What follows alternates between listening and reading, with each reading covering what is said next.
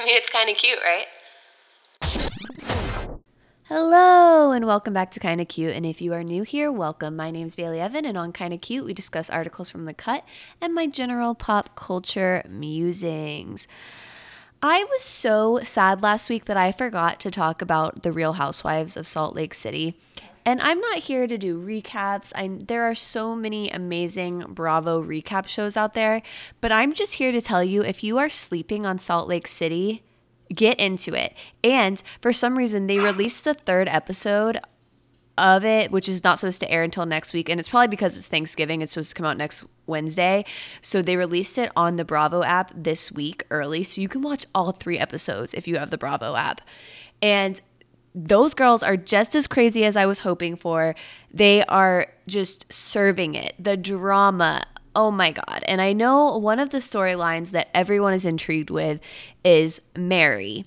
And she is married to her step grandpa. Now, this is like quite a point of the storyline on the series so far. And she goes into it a little bit and she says that her grandmother, when she died, she wanted Mary to marry her step grandfather. She calls it an arranged marriage. And everyone's just sort of scratching their head. In the most recent episode I watched, she's like, Yeah, we didn't have sex on our wedding night. I was creeped out. I was only like 22. I pretended to have my period for two weeks. Like, I mean, awful.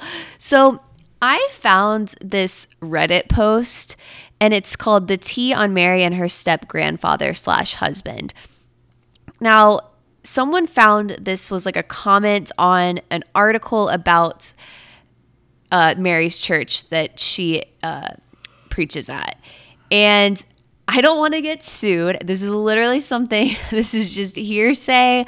I'm not saying any of this is true, but I kind of wanted to go into this because talk about some juice. So it says that Mary had a husband before she married the bishop, bishop who is her step grandfather. And his name was Dana Harris. So when Mary's grandma, which they call Mama, died in 1997, the bishop, who his name's Robert, right? Robert Sr. Um, he would tell everyone in his congregation that they should leave him alone and that he's not going to get with anyone, and that God already sent Mary Martha to comfort him in his time of mourning. And so Mary Martha was spending a lot of time with him. And of course, the rumors started going. And everyone, she was like, Oh, I'm just comforting him. There's nothing more to it. But then Robert called out Dana, who was Mary's first husband, right? Who I don't think has been mentioned on the show. I haven't heard him mentioned.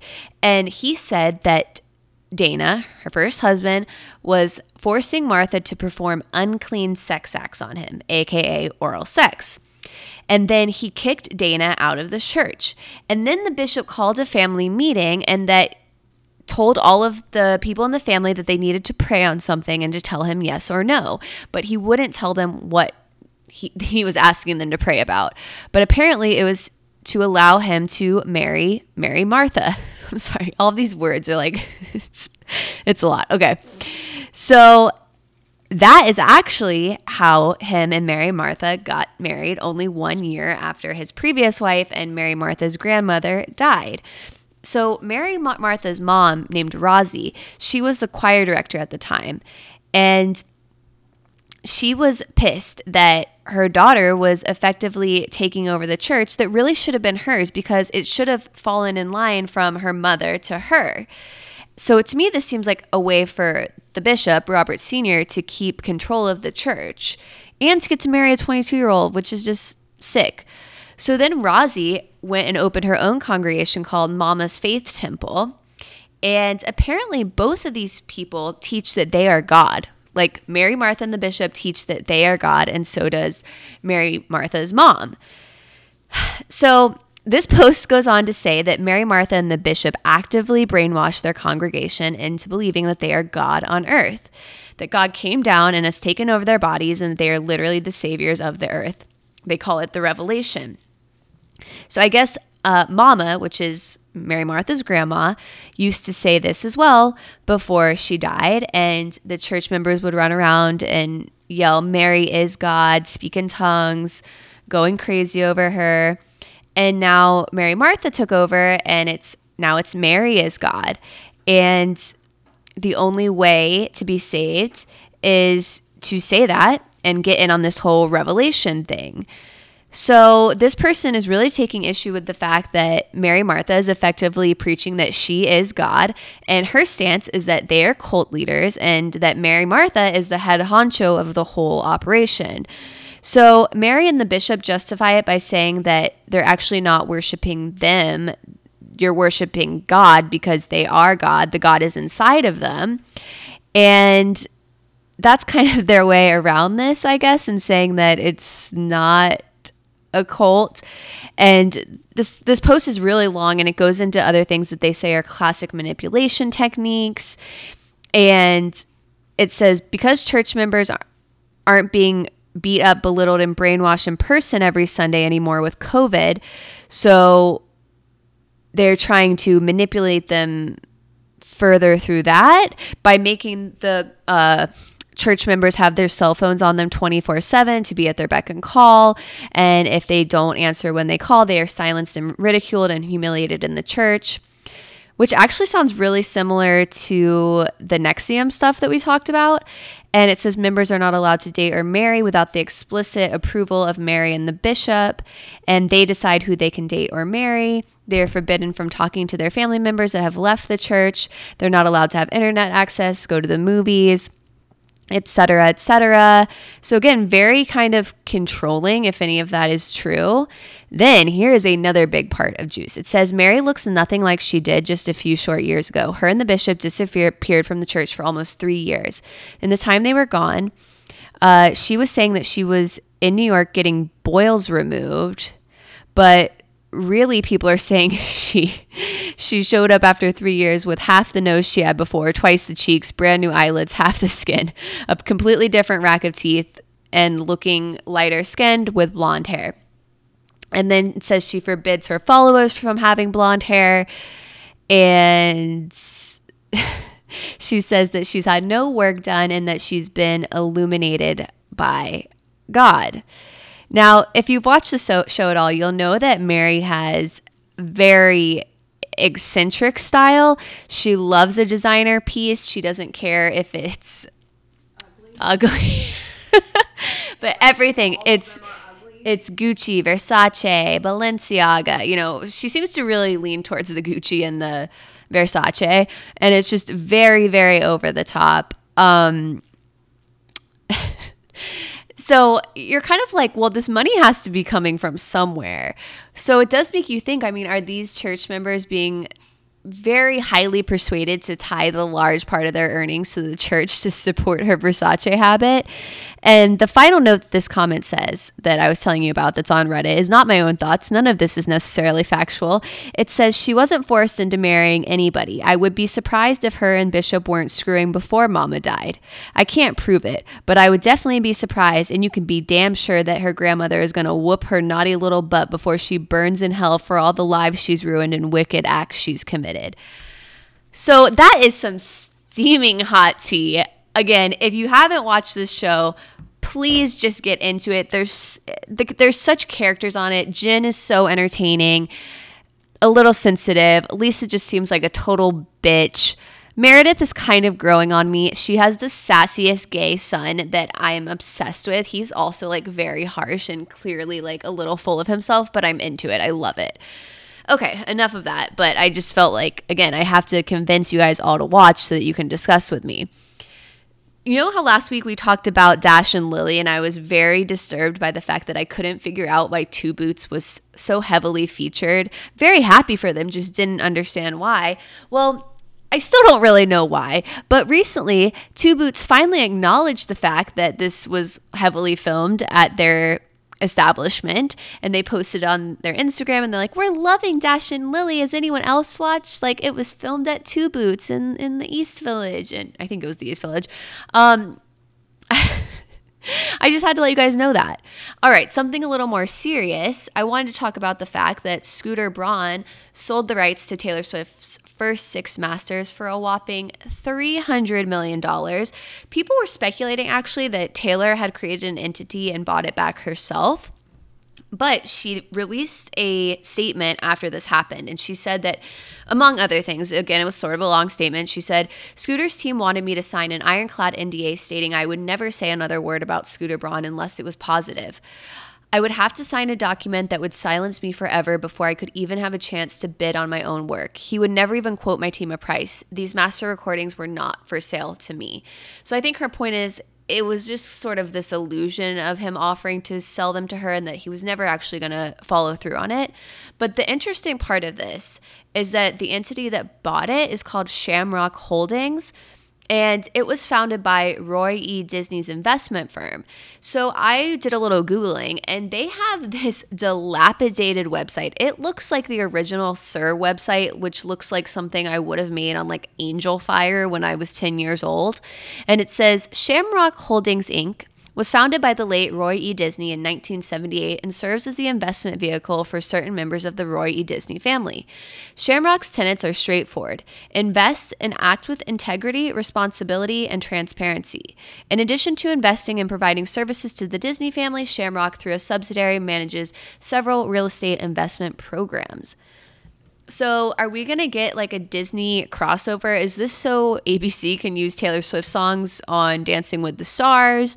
Like, I'm very intrigued to see why they bought this, where they're going with it.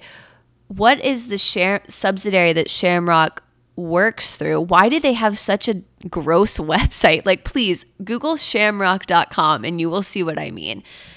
Speaking of Taylor, I had a friend speculating that when she was on the cover with, is it Rolling Stone with Paul McCartney? Um, it is. Okay. She is wearing kind of a baggy sweater. And so my friend was like, well, maybe she is hiding a baby bump. And I'm just saying my friend because I myself include, I never want to, you know, I don't want to say someone's pregnant and insinuate that like they're looking a certain way or that they should be pregnant at a certain time. It's not that. It was just sort of an interesting look and an interesting pose. And I would totally not be surprised if Taylor did get pregnant or is married or who knows. Like, she loves a surprise. And I could see, especially with COVID, with people doing things really on the down low. She might have just been like, you know, it's time. I don't need a big wedding. I'm going to marry this man. He's the love of my life, even though he looks like a bagel, but let's do it. So I just want to throw that out there in case she does turn out being pregnant. You can, you know, rewind this clip and say that my friend is psychic because this is I would not have thought that. She's the one who who brought that to my attention. In other big celebrity news, Jason Sudeikis and Olivia Wilde broke up, which they actually weren't even married, but they've been together so long and like basically operated as a married couple that I think it was one of those breakups like I was actually shocked about. Like I saw it when I was out and I was with Kenzie and I said, "Oh shit," like out loud at the dinner table cuz I couldn't really believe it.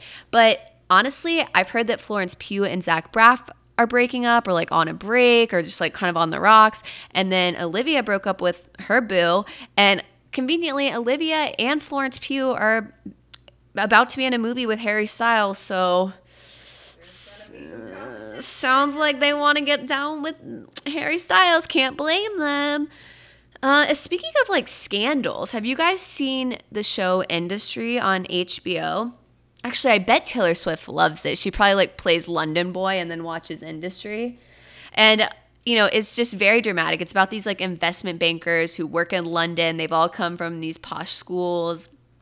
And well, not all of them. There's one American girl, and she seems to be hiding a, a past. And it's it's cor- it kind of feels like I didn't watch a lot of Shonda Rhimes shows, but it feels Shonda Rhimesian to me because uh, it kind of reminds me of How to Get Away with Murder. Not that not thematically, just like there's something about it that kind of reminds me of that. And I don't know. It has some like Succession vibes. Mm-hmm. I don't know. It, it's it's definitely worth watching, but let me warn you. There is a lot of uncircumcised schlongadongs schlonging along and around. Okay, I, you know, it's one of those things that makes you realize you are desensitized to certain things because if I see a full frontal on a woman, I don't, and maybe it's just because I am a woman, a lot of times I don't think about it. And since I was younger, I've always had an issue with that that like films and TV will show free, so freely show like women titties, women frontal, women booty, but on men they'll only show booty, you know? And it's just kind of like But then you see full frontal, and when it looks like a yeah, sock, and you see a little limp sock schlongadong and you're like, maybe I don't need to see it. So I just wanted to warn you of that in case you're watching with your parents or something. Um, and then I found out at the end of the first episode that Lena Dunham directed the first episode. So it kind of made sense, I guess, in that one. But she didn't direct the first or the second one. And there's only two episodes out. So I don't know. I just want to throw that out there in case you're interested. Michael B. Jordan was named Sexiest Man Alive. Guys, this is Bailey from the future, and I actually just had to edit out what I just said here about Michael B. Jordan because it was too inappropriate. But he's just beautiful, and I'm very happy for him. And maybe someday I will feel comfortable enough where I can uh, say more inappropriate things. Anyways, moving on to something a little more um, educational. Dolly Parton is partially responsible for funding the COVID vaccine that's, you know, coming out soon, hopefully. Martin never quits. Yes, she's amazing. So, according to CNN, though, she made the $1 million donation and she knew she was making it to COVID research, but she didn't know exactly where it was going to end up. So, she didn't know that that money helped fund it until she saw her name appearing among other sponsors in a preliminary report on the vaccine. So, that's amazing. We love Dolly. Our first article of the day is called JLo's Beauty Line Will Be Here Very Soon by Erica Smith. Now, I want to talk about this because just recently it was announced Pharrell was coming out with a skincare line. And this is my issue. Obviously, Pharrell and JLo are stunning. They age backwards. But do not try to tell me that you're getting that from something that's coming out of a bottle that you are now going to sell under your name. Like there's just no way. JLo, she's probably got a little work done. I'm sure she gets a weekly facial at a minimum. She I'm sure is no stranger to injectables. Pharrell and same with JLo, they have incredible genes. So Will I probably buy both of these things to try out and tell you about? Yeah. But it just makes me a little wary because I'm like, what I really want you to come out with is telling me everything that you use. And remember a few weeks ago when we went through JLo's entire beauty rider? I'll tell you what I didn't see on there anything about JLo's secret skincare that hadn't come out yet. That wasn't on the list. So I'm a little skeptical. Let's just put it that way. But I think JLo's is going to be skincare and beauty, maybe like a mixture. And I, she's just so glowing and pretty. And I, oh, honestly, like there is nothing more beautiful than her face. But again, does anyone share this with me? Like the skepticism? I, I just want to know who your doctor is, exactly what services you're getting, exactly what you eat and drink. I mean, JLo doesn't drink. So, like, maybe that adds to it too. I'm pretty sure she doesn't eat a lot of sugar. She's living that Mormon lifestyle. Girl's got it going on without J-Lo beauty. All right, moving on. Our next article is so petty, and I live for petty drama. We love a niche moment on this podcast, so I hope you appreciate this as much as I do. Nigella Lawson, who is just another, everyone we're talking about is just so gorgeous and glowing this week. She's just stunning. And she's had, you know, sort of a tumultuous past with the whole thing with her husband. And if you haven't heard that story, look that up. It's juicy. It's sad, but juicy. So she had a BBC, a BBC show called Nigella's Eat, Cook, Repeat. So on it, she showed how she butters her toast. Now, what she does is she takes an old fashioned sandwich loaf and then she takes this two stage buttering approach. So when the bread is still hot from the toaster, she slathers on one layer of unsalted butter. and then, once it's cooled down just a tad, she adds another layer followed by a sprinkle of salt. And this is from the article Could This Be the Most British Scandal of All Time by Amanda Arnold. Now, Kinsey and I were just talking the other day about how good English toast is. There's just something about it that is lip smackingly delicious. And maybe it's because they're actually doing this two stage buttering approach that I've never tried in my entire life. And that's what I've been missing out on. So you're damn right. Next time I make toast, I'm going to do the two stage buttering approach. And I always put flaky salt on my toast. So that is not new to me, but that really does elevate it a little bit.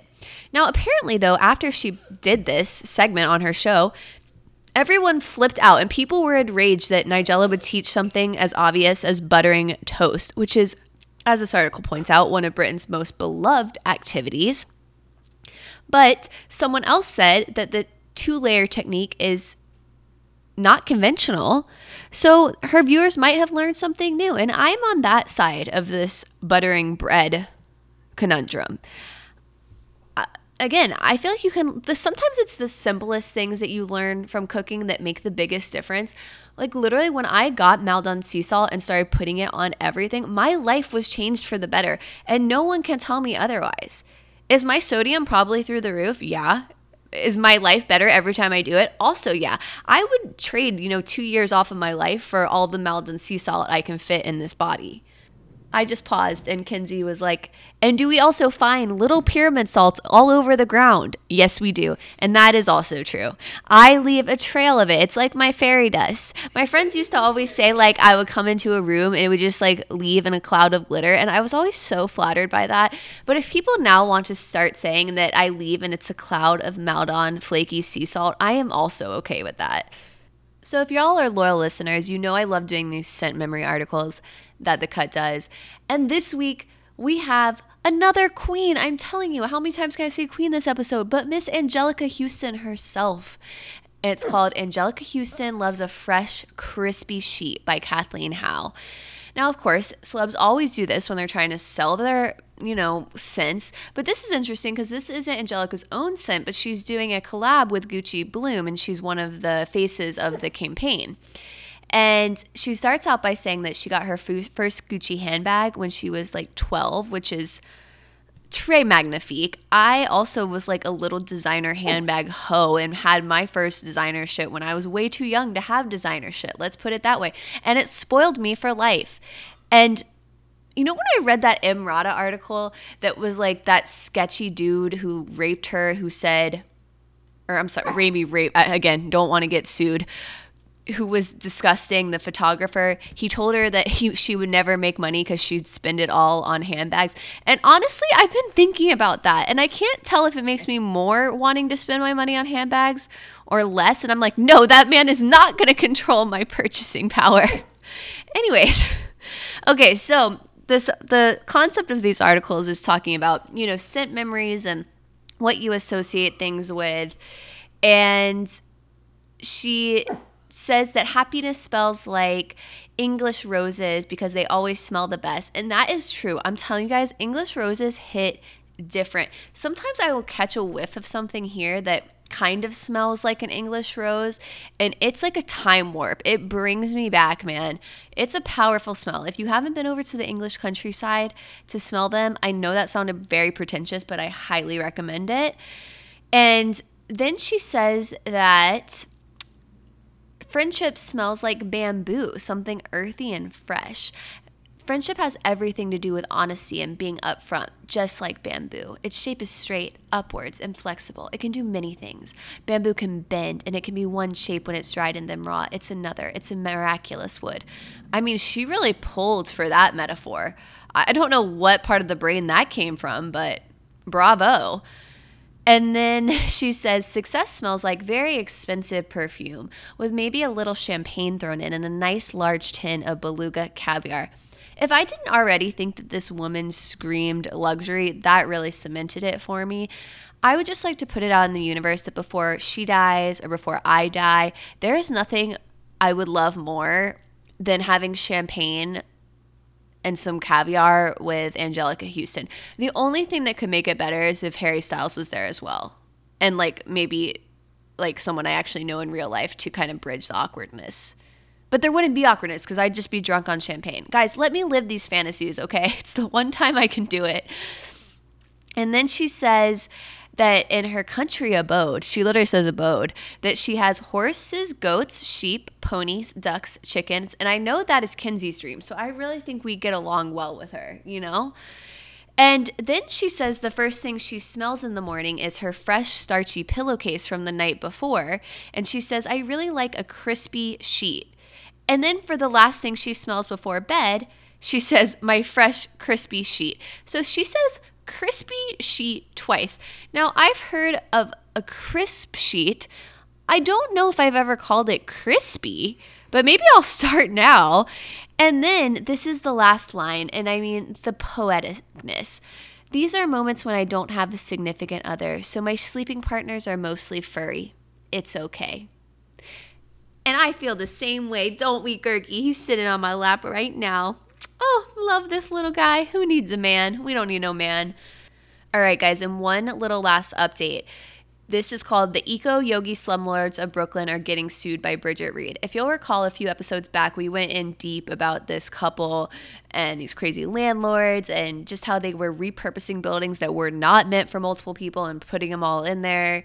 Just just a very strange story. We talked all about it. I should have looked up the episode number. I apologize. But in a press release, the mayor's office of New York announced that the city is seeking civil penalties against the couple for violating eviction law for tenant harassment and for construction and code evictions. So I just thought that was a little, you know, throwback to what we discussed before. But let's get into our legit shit for the day. And I'm sorry if this has been like the most disjointed podcast ever. I'm actually going to a cabin with my family. We're driving there. It's going to be nice and peaceful and I was trying like to get this done because we're kind of starting the journey tomorrow. So I apologize if it was rushed and not my best. And I'm sort of on the fence if I'm going to record next week while I'm on vacation, but you might be getting a special edition from North Carolina podcast. I'm going to bring my equipment with me just in case. So we'll see. Hopefully I will be here next week. And I have two legit shits for you. First up is the Sally Gel nail polish. Guys, I don't usually paint my own nails because I am awful at it. So I usually have on dip polish nails on my fingernails, and a lot of times I'll even get gel on my toenails. But with COVID, obviously, I was trying to like you know get my get my juices flowing, my creative juices flowing, paint my own nails. And the Sally Hansen Miracle Gel polishes are so good, especially if you get the top coat. So get the top coat and get one of the colors and I like like a thick polish. So they're nice and thick. They give you a little volume on your nails. Like that's what they say, like two times the volume. And you don't have to use them with a light or anything. It's just like a regular polish. So if you're looking for good ones, I really recommend that. And then I have a little skincare recommendation for you as well. It's from this line called COSRX. It's a Korean skincare brand. I've I love experimenting with Korean skincare, and a lot of times it's really affordable, way more affordable than the American equivalent of whatever it would be. So I've been loving a lot of things from COSRX, but the one I wanted to talk about this week is the AHA 7 Whitehead Power Liquid. It's $21 at Ulta. And this stuff, like, it's a pretty strong glycolic acid and it's made with apple enzymes it's like the main ingredient. And it like goes to work. You feel it. It stings a little bit the first time. But i'm telling you if you have like a lot of little closed uh, comedones type things which i really struggle with this shit like clears those out. So give it a try. If your skin's really sensitive you know maybe ease into it do a spot test. But try it out. It's 21 bucks. And get the sally hansen gel polish. And girl you're good to go all right, I'll see you guys maybe next week, maybe the week after. Have happy Thanksgiving if I don't see you before then, and I'll see you next. I'll see you someday. Bye.